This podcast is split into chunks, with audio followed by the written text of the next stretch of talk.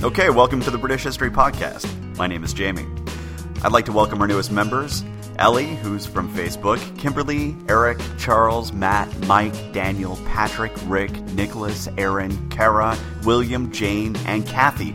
Kathy, you gave me a bad email address for your membership, so I need you to contact me so that way I can get you set up so you can get to the members only material. And speaking of the members only material, update your feeds because the new Arthur episode is live.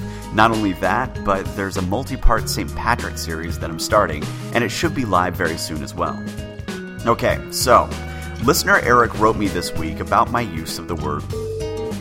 Apparently, he's been so annoyed by this verbal tick that he's been counting, and I say anywhere between two and six times an episode. So Eric made me a challenge. If I can keep from saying for an entire podcast, you will become a member twice. Challenge accepted, sir. Second, listener David is a die-hard fan of the Reds, as am I. As you may know, Liverpool has managed to get to the FA Cup final. So David says that if I give Liverpool a shout out, he'll chant for the podcast at Wembley. I'll do you one better than a shout out, David. I'll provide you with a chant to sing at Chelsea.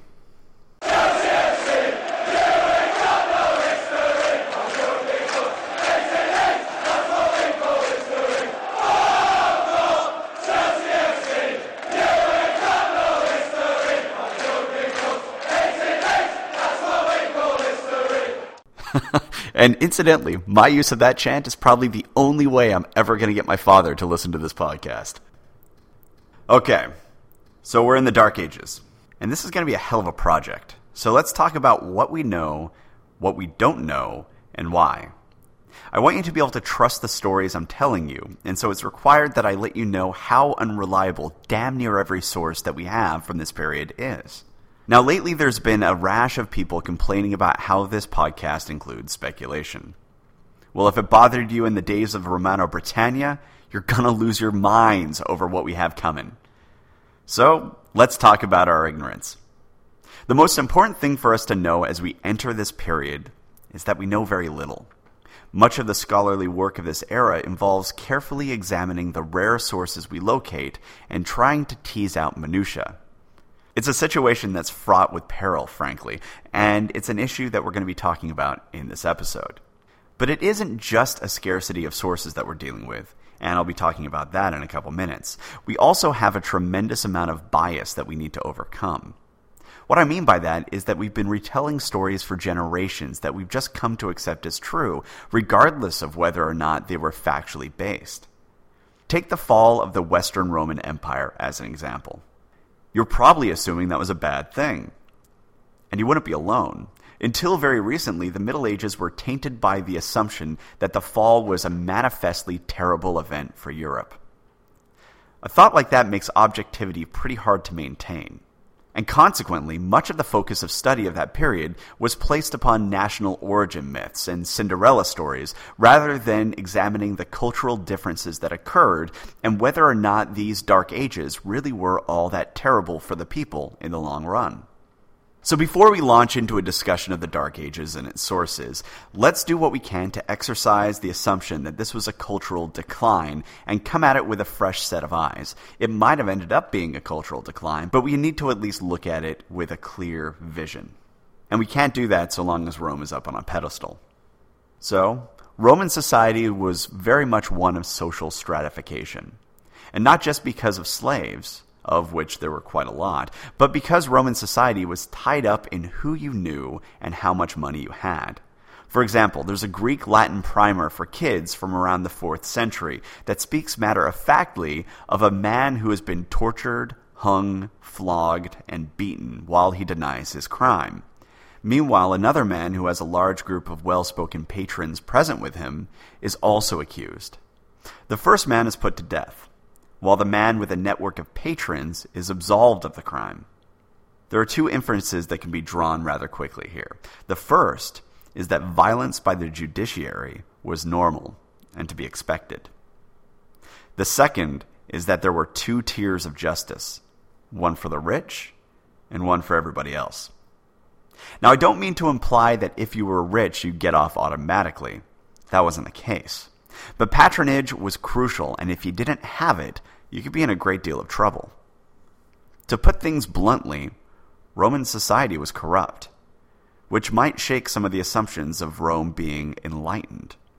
But I don't want to get into a long discussion of why Rome wasn't as wonderful as we might have assumed it was. After all, this is the British History Podcast and not the Roman History Podcast. But it is important because Rome does leave a substantial stamp upon the story we're telling here. And so before we leave this topic, there is something that is key to understanding Rome and its involvement in Britain that I don't think I highlighted well enough for you in prior episodes. Rome was its military. Sure, the ruling class were civilians, and that was fairly unique for the era, but the Roman state itself very much was focused upon its military. For example, the Roman military was significantly larger than its administration, and by the withdrawal of Rome from Britannia, there were somewhere between 400,000 and 600,000 soldiers within the military. That's a hell of a lot of men. Keep in mind that they also had to keep them fed, paid, and equipped and that would have been basically a full time occupation for the empire. Now, certainly, the logistics required to do so also helped keep the Roman cities fed. So there were happy side effects. The roads were definitely useful, but there was still a tremendous amount of work that was required to keep this military going. It's been argued that as much as half of the imperial budget was allocated to the army. That's how big this thing was. I mean, that's a lot of money and a lot of resources. So, of course, we're talking about a lot of taxes. So that brings us to the cities. The economic and political world of Rome was focused largely upon the cities. Consequently, living in a city was a fairly expensive prospect, with city councilors being turned into essentially glorified tax collectors. And as things got worse and Rome's need for military support, defensive construction, and rebuilding grew, the tax burden might have also led to a certain level of urban abandonment, which might explain why we saw villas pop up, and then an eventual flight from the cities in Britannia. And that brings us back to the corruption we were speaking about earlier. Those with means or social clout could buy immunity from these high taxes we've been talking about, all the while making the tax collectors also quite rich. But someone would need to pay for the soldiers. Someone would need to ensure that the new wall that was being built would continue to be built and be paid for. And those without social standing or wealth to buy favors probably found themselves being asked to give more than their fair share. In fact, the issues of judicial corruption and economic oppression of the poor were common themes amongst religious critics of the time, so we can be pretty sure that this did happen fairly regularly. And of course, all of this corruption led to a fairly predictable conclusion. A massive gap between the rich and the poor, and a massive portion of the population being peasants, many of whom were legally tied to the land and virtually possessed no legal rights. The point of this isn't to dump all over Rome, or to make you hate Rome or Roman history. And to that end, I'm going to stop my account of the downsides of the empire.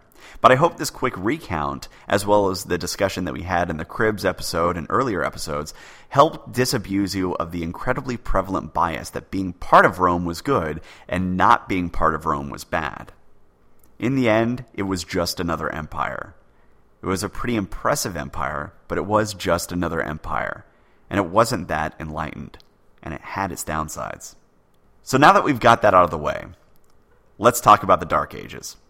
Specifically, let's talk about Dark Ages sources. To start with, much of what we know is reliant upon Gildas. Now, how much we can believe of this account is subject to much debate. But what he tells us was that there was a period where the island was under assault by the Picts and the Scots, who were the Irish. And the Roman army came in to repel them, and then told them to look to themselves for their own defense. And rather than defending themselves, the Romano Britons engaged in debauchery. And during this period, the aristocratic Britons did pretty well. And then the ruling class of the Britons decided to import the Saxons to defend the eastern part of the province.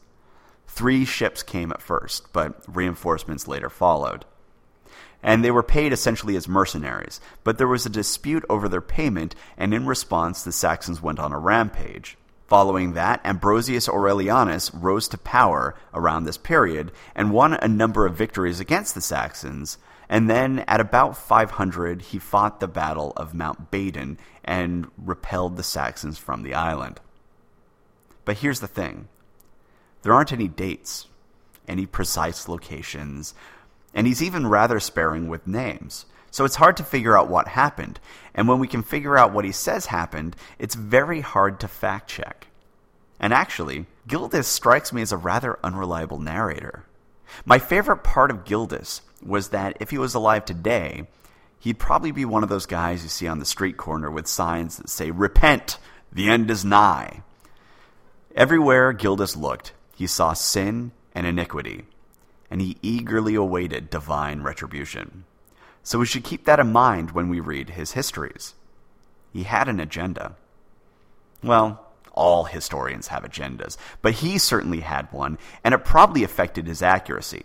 For example, he writes of the mother of one of the five kings he hated, and he really hated these kings. But he wrote about one of the mothers of the five kings, and he called her a, quote, unclean lioness, unquote. Descriptions like that give you pause, don't they? I mean, that doesn't ring of objectivity, but I still think he has important things to share with us. But it's something to keep in mind when we read him. He had an agenda, and he might have been found on street corners shouting, Only Sean Bean and aluminum foil can save you from the fires of hell. So he wasn't the best of secondary sources. And actually, let me explain primary versus secondary sources before we continue.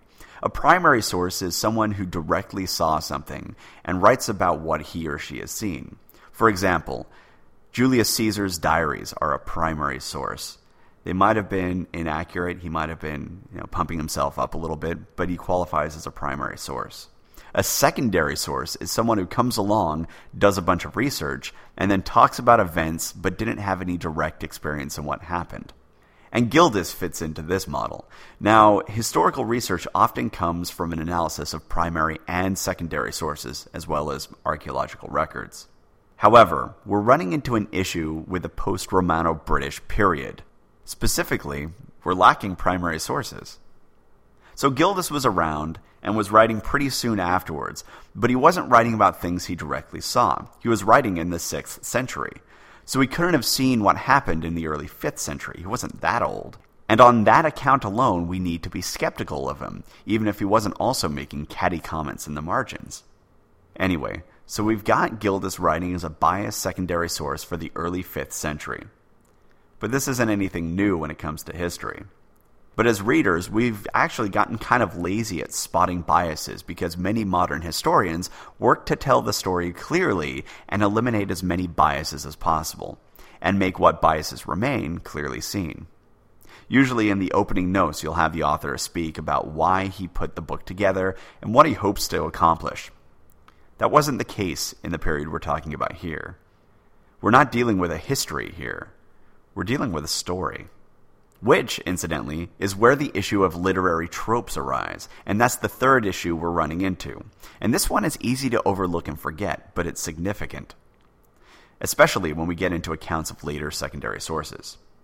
Essentially, the trouble here is that rather than saying, hey, let me tell you this great historical story, we have sources massaging the facts for the sake of storytelling. So we need to read these things with a skeptical eye because it might not be a history. What we might be reading is historical fiction. But despite all that, Gildas's use of language and the story he tells, not to mention the evidence we have of Anglo-Saxon culture on the island, does lend credence to his tale. Basically, his moralizing aside, I think it's rather plausible that there was an Anglo-Saxon invasion. But something that we're going to be talking about for a little while are the particulars of that invasion. And as you might imagine, since this is the Dark Ages, the particulars are rather tough to identify. With that in mind, let's talk about our second major source the Venerable Bede. Bede was living in the 7th and 8th century, and thus, for this, he is also a secondary source. And he's even farther removed. And on top of that, he also falls into the literary issues that Gildas does. And something that should raise an eyebrow here is the fact that Bede adds in details, but he doesn't say where these details came from. For example, he speaks about the British tyrant Vortigern and the Anglo Saxon brothers who led the mercenaries, Hengist and Horsa.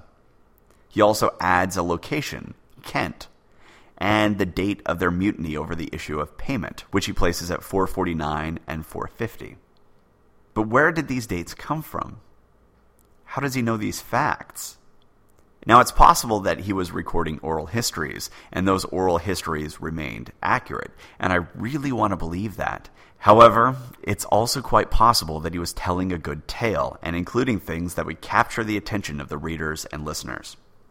Now, we also have a 9th century account out of Wales attributed to Nennius and this account has heavy overtones of romance. For example, it speaks of how Hengist's son went off to fight the Scots at the Wall, and how Hengist himself gained Kent by marrying his daughter to Vortigern.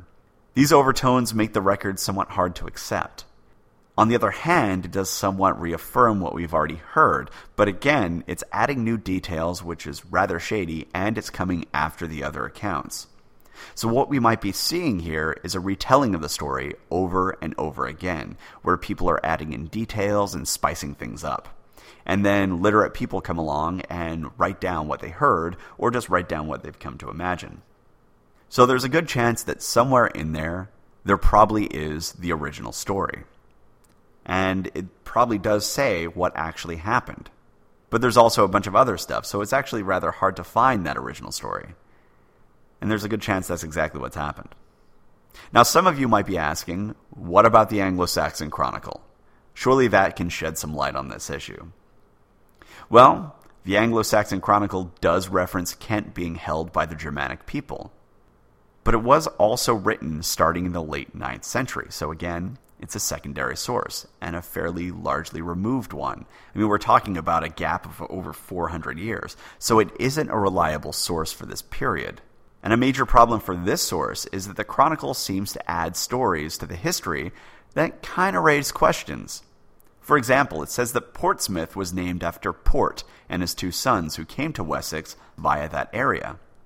And while it's true that sometimes the Anglo Saxons would name locations after prominent people, it seems pretty unlikely that Portsmouth was named after some German named Port. It's much more likely to trace its origins to the Latin word portus, considering that it's a harbor.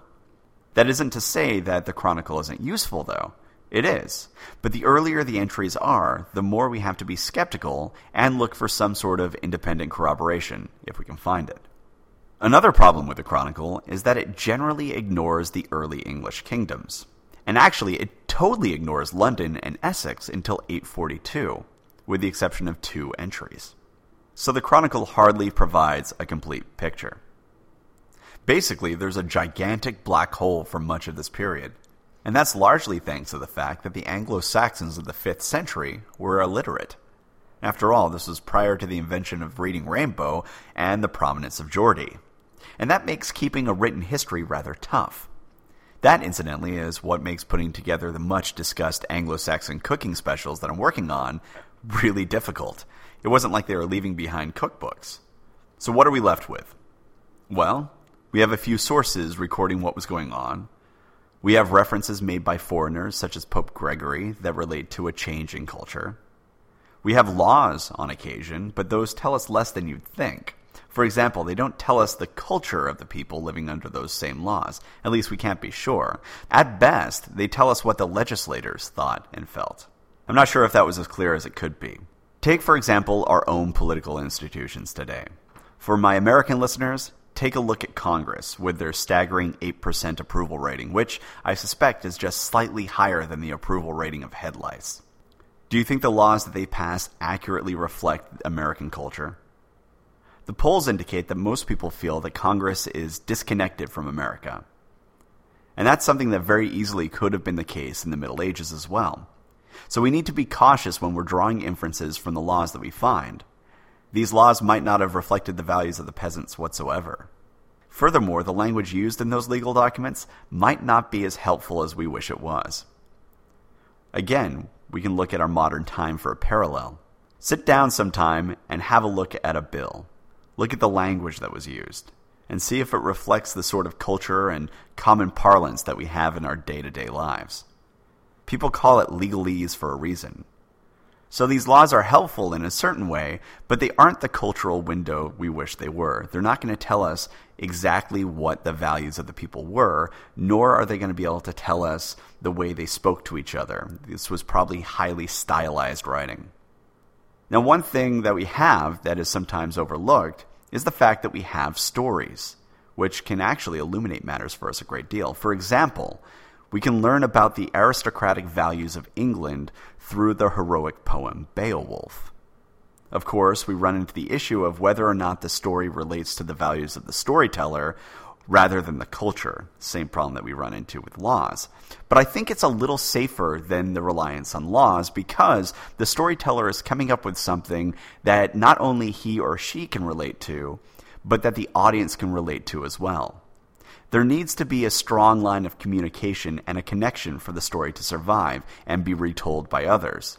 This, incidentally, is why I place an emphasis on Celtic myths and why poems like Beowulf are so important in our analysis of Anglo Saxon culture. The point is that we must look at all sources available and do what we can to find little tidbits of information. But it's also important to remember where this information is coming from and what sorts of inferences are being drawn as a result. We just don't have a lot of written records to go on. But thankfully, the Anglo Saxons were big on burying grave goods. So, as far as archaeology goes, we've got a fair amount to rely upon.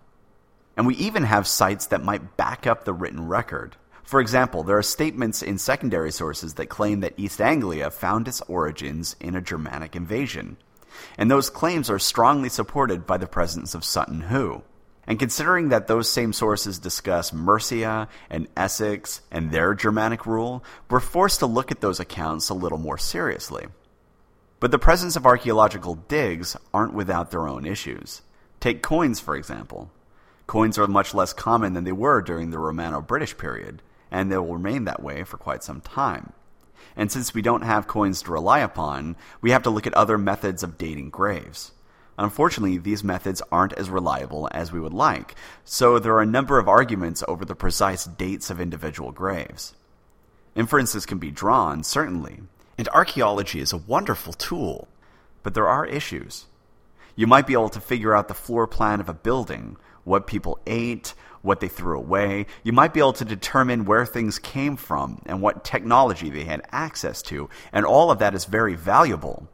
But archaeology tends to have a much harder time discerning the day to day lives of the people, their culture, and most importantly, continuity. And it's the study of continuity that's so interesting to me. But it's very difficult in this period. All of this makes this point in history pretty tough for us but it also makes it very exciting because it's filled with mystery. So, what I'm going to try and do is I'm going to do my best to tell you what might have happened and give you as full of an account of this period as I can. However, I want you to understand that we're in a situation that is nearly as dimly lit as prehistory, and it will stay that way for quite a long period of time. So we're going to be relying on potentially unreliable sources, but so long as you understand what we're getting into, I think it's going to be okay. Just don't be surprised if you hear a lot of maybe or it could be and perhaps. Also, when you read of alternate opinions of what might have happened in scholarly articles or books or whatever, feel free to talk about them on the forum or on Facebook. This is a period that is still hotly debated, so there are going to be a variety of opinions on damn near everything. It's going to be fun. And I want you to keep in mind that this isn't a lecture, even though it sometimes feels like it when you're listening to me on your run or in the car or in the kitchen. It's a conversation. And these talks and the uncertainty that I highlight are there specifically to engage you and kickstart that atmosphere of discussion that I found so useful in university. So as we go forward, I really want to be able to talk to you about these things, and I'd like you to talk to me back about them. This is something that we're going to be exploring together as a group. There aren't a lot of absolute facts in this era. There's a lot of stuff to be debated. And I really hope that you engage me and engage the rest of the group in that debate. Now, next episode, I'm going to give you a forest view of what we have coming up. And that should be a lot of fun. And then we're going to get down into the nitty gritty because then we'll have an understanding of where the information comes from and we're going to have an understanding of the general story that's being told. I'm going to be able to sit down and I'm going to tell you these stories and then we can discuss what we believe, what we don't believe, and that sort of thing. I think it's going to be a lot of fun. Now, before I let you go, over on Facebook, we've been doing polls and stuff. And this week, I asked people how they discovered the podcast. And the best response I saw was from listener Michael Hawley. He said, quote, I searched through my podcast app on my Samsung. I needed to impress my English girlfriend. Which, of course, made me wonder if it worked. If, over a candlelit dinner, he said to her, Hey, baby, let me tell you about Pytheas. Now, if you have a story about how you've used British history to impress a date, please share it with us at thebritishhistorypodcast at gmail.com. And don't forget to join us at facebook.com slash British History and at the forums at thebritishhistorypodcast.com slash forum. It's fun. You'd like it. It's free. And people are starting to take note of your absence. I'm just saying. Seriously, though, it's pretty great. For example, member Haley just went to the British Museum specifically to take photos for us. Should head on over and take a look at what she saw, and then stick around and see what else is up there. It's worth it. And if you're on the forums, say hi to me. Also, say hi to our two most active members, Chris and Drewster. They're good guys. I think you'd like them. In fact, everyone on the forums, and on our Facebook community for that matter, is really friendly. You should join us. And of course, Liverpool, you'll never walk alone.